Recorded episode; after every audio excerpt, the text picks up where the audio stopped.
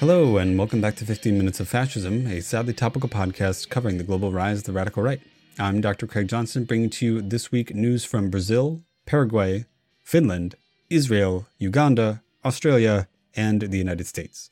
And uh, I'm pretty sure that that means that this is the first time in this podcast that the news has covered all six major inhabited continents.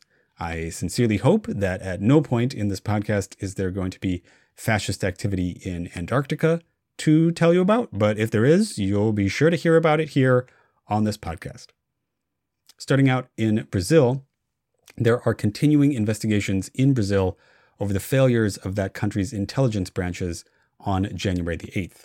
Recall that on January 8th of this year, Brazilian supporters of ousted President Jair Bolsonaro invaded that country's capital square, essentially where the three main branches of the federal government of Brazil are headquartered in the country's capital of Brasilia.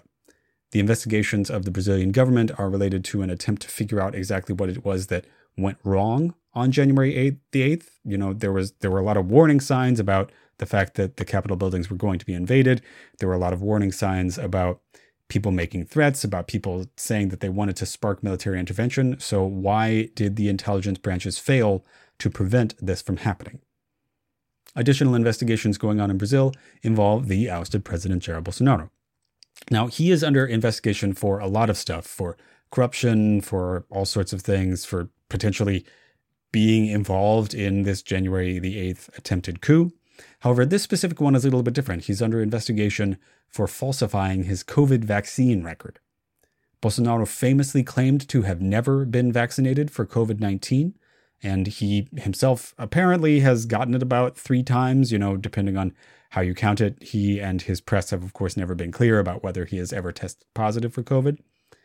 However, he has been in the United States. Remember that he left Brazil in December of last year ahead of the inauguration of his opponent and the current president of Brazil, Lula. And to enter the United States and then to re enter Brazil, you have to you have to show your COVID vaccine record. You have to prove that you have been vaccinated for COVID 19. This means that he is probably lying in some capacity.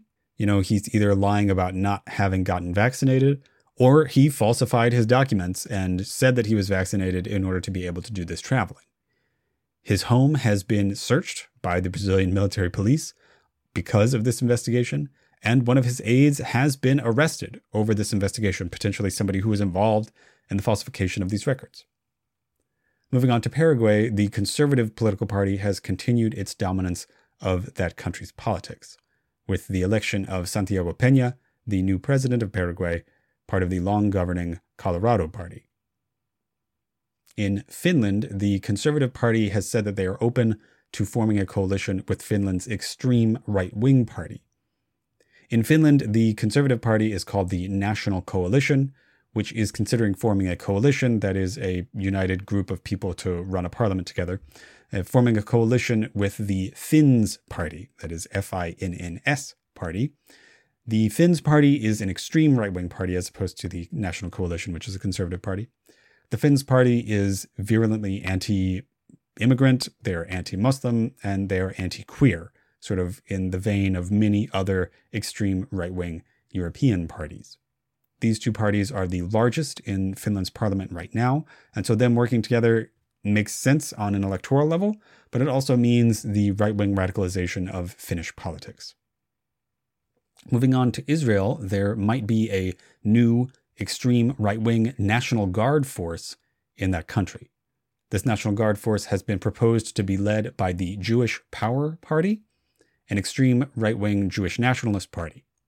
Apparently, the possibility of making this new armed force was in exchange for a sort of political maneuver on behalf of Benjamin Netanyahu. Benjamin Netanyahu is the conservative prime minister of Israel, and he is currently ruling alongside a number of extreme right wing Jewish nationalist parties, many of which are extremely opposed to the protections of the rights of Muslim people and Palestinians in Israel or in Palestine. Now, one of these coalition members is the Jewish Power Party. Netanyahu has been facing a lot of problems in Israel over his proposed changes to Israeli judicial law. specifically changes that would allow him and his political allies to sort of push through whatever legislation and changes that they wanted to Israeli law.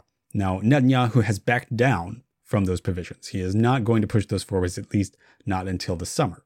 And it seems like he needed to provide his coalition members something that they could go to their extreme right wing bases to say, like, hey, this is what we got in exchange for backing down from our conservative agenda, from, from our conservative agenda of eliminating judicial independence in Israel. And what the Jewish Power Party has gotten is the promise of this new National Guard to be controlled by their minister in the Israeli government.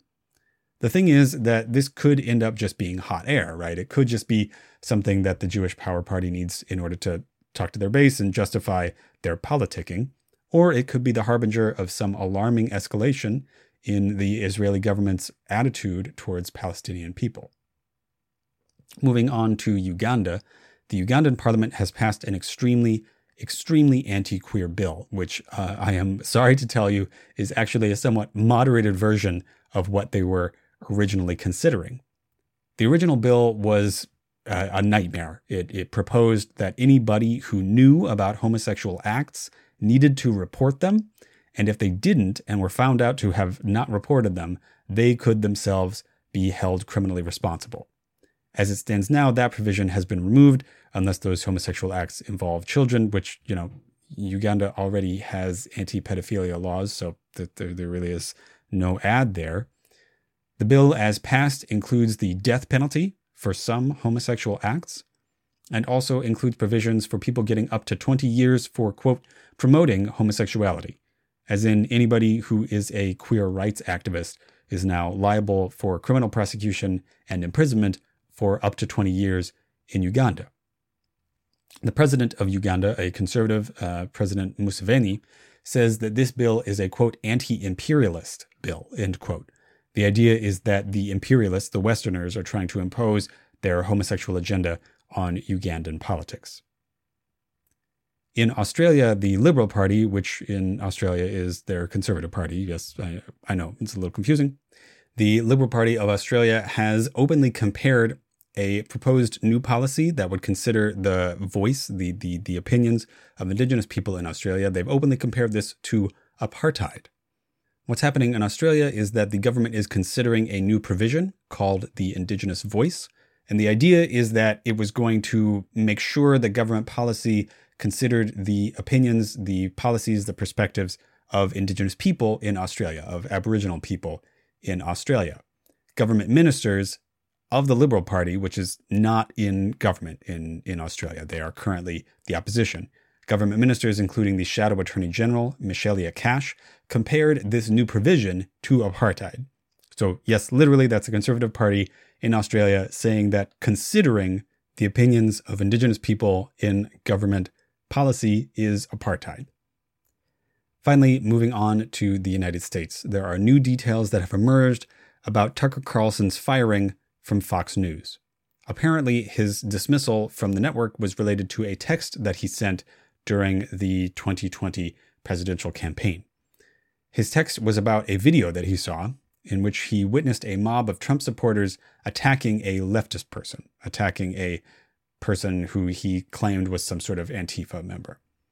Carlson says that he found himself rooting for the right wing mob, rooting for these people to kill this leftist guy, and that Tucker Carlson, when he when he felt himself feeling this these things, he said to himself, quote, and, and again, this this is literally what Tucker Carlson said. He said that this is, quote, not how white men fight. So Tucker Carlson was thinking that attacking these people is not how white men fight, when of course what he was watching was a video of people who believed in the presidency of a white supremacist. He was witnessing them attacking somebody for his opposition to white supremacist politics. This is, of course, beyond the, the fact that apparently this means that Tucker Carlson believes that people who aren't white do fight this way. Again, despite the fact that what he was watching was white people fighting this way. It, it's it's it, it's just really awful. Uh, but frankly, it's not the worst thing that the man has said. This is probably just a screen that they are using in order to say, like, oh, well, this was what was beyond the pale. when in reality, it could be something much worse that they're trying to hush and, you know, keep under the rug. Or it could be just that they thought that it was time to cut their losses and try to rebrand. Tucker Carlson, of course, is going to continue to be a major figure in US media and politics. I, I, am, I am unfortunately here to guarantee that to you. The man has been cut down before, and he is a very good propagandist. It's probable that he's going to come back. Finally, in the United States, the news network CNN is ending its essential boycott of having Donald Trump appear on the network. He is going to come back to CNN, meaning that the the network that conservatives in the United States, one of them that they hold up as the example of liberal mainstream media that is keeping Trump and his belief systems, his perspectives out of television. You know, they they've abandoned that now. Trump is now back in mainstream television again, despite the fact that he, you know, attempted a coup two years ago. Finally, I'm going to close out this week, like I do every week, with See You in Hell, a segment celebrating the deaths of prominent right wing figures in history. Today, I'm talking about Karl Fritsch, a Nazi who is supposedly the man who first suggested using Zyklon B as a mass murder tool in the Holocaust. Also, before I move into this, I want to note that this week in history is the time of the big major Nazi deaths. They're all this week because the Battle of Berlin, that is the Soviets' conquest of Berlin, happened this week. So, also dead this week in history are people like Hitler, Joseph Goebbels, Bormann, a lot of the big top Nazis. I've covered them in previous episodes. Highly encourage you to, to look through the back catalog of this episode and review those particular deaths. Now, back to Mr. Fritsch. Karl Fritsch was born in Bohemia in 1903 to a working class family. His family moved around a lot when he was a kid, and he had no formal education in his life. He worked as a laborer, sometimes on boats. He then joined the Nazis in 1930. So when the party was a rising power, but not yet in power, he was, you know, 26, 27, with a party number member in the 200,000s. So, you know, not the earliest Nazi, but not a late one either. He also immediately joined the SS, that is one of the paramilitary organizations of the Nazis. And it's, I guess, fortunate for him that he didn't join the SA because after the Nazis won power, the SS destroyed the SA in a sort of like internal party conflict. Fritsch tied his entire career for the rest of his life to the SS. He remained an SS man until his death. Almost immediately after the Nazis, and specifically the SS, opened Dachau prison in 1934, he was assigned to it. And Fritsch would spend the next several years essentially being a prison and concentration camp man for the SS. At the time, Dachau prison was primarily a political prison, holding people whom the Nazis believed to be politically unfit for being in Germany, but not necessarily part of an ethnic cleansing operation quite yet. Specifically, the people that were held in Dachau when he first arrived were people who were Jehovah's Witnesses, queer men, that is, gay men. It was a forced labor and death through overwork system. However, as the concentration camp system was eventually converted into a wide scale ethnic cleansing program, Fritsch moved along with it. He was eventually assigned as the uh, you know, sort of deputy commander of Auschwitz under Rudolf Hess in 1940. There in Auschwitz, Fritsch gained a reputation as a ready torturer and extremely cruel camp leader. He personally presided over torturing people. He had them starved. He spoke to the new prisoner, the new arrival people at Auschwitz in order to terrify them. He was famous for telling them that, you know, the only way out of Auschwitz is through the chimney. He even had people sealed into brick enclosures while alive to starve inside of them. According to Hess, it was also in this time that Fritsch came up with the idea of using Zyklon B, which was a cyanide based pesticide that was invented in Germany in the 1920s, as a way to mass murder people. Fritsch started these experiments with Soviet POWs, that is, prisoners of war, whom he killed in, a, in an inexpert way because he, he hadn't sealed the chamber correctly, and so they, they, they very slowly died. However, the means of using Zyklon B to kill people very quickly was gradually expanded and to use a terrifying word, improved upon in Auschwitz during Fritsch's time there. In 1942, he got a promotion. He was transferred to the smaller Flossenburg camp, which was near the Czech border with Germany, This is a forced labor camp that was primarily building Nazi aircraft, but here he was the camp commander. He stayed there for about a year, but in 1943, Fritsch was arrested in a corruption sting by his own SS. He was charged with murder and was moved to the front line to fight against the Soviets. And this is where the story of his life gets a little bit complicated. He was involved in the Battle of Berlin, which again happened this week, and it is presumed that he died in that battle because he was never seen again after the Battle of Berlin. Presumably, he either died from military action, that is, from the Soviets killing him, or, as some sources say, from suicide.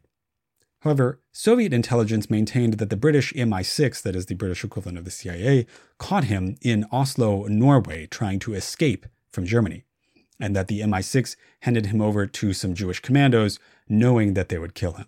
In any case, Fritsch is dead, and it is a good thing. So, Karl Fritsch, we will see you in hell. All right, that was 15 Minutes of Fascism, a sadly topical podcast covering the global rise of the radical right. I'm Dr. Craig Johnson, thanking Sleepy Kitty Arts and Sleepy Kitty Music for our intro, outro, and graphics. If you enjoyed the podcast, please like, share, and subscribe. Please leave a review on whatever it is you're listening to this on. Check out my Patreon at patreon.com slash 15 minutes of fascism. That's 15 minutes of fascism spelled out and all one word. You can reach me on Gmail at 15 minutes of fascism at gmail.com and also on Twitter at hist of the right. That's H I S T of the right and fascism 15. All right. Thanks very much. And I will talk to you next week.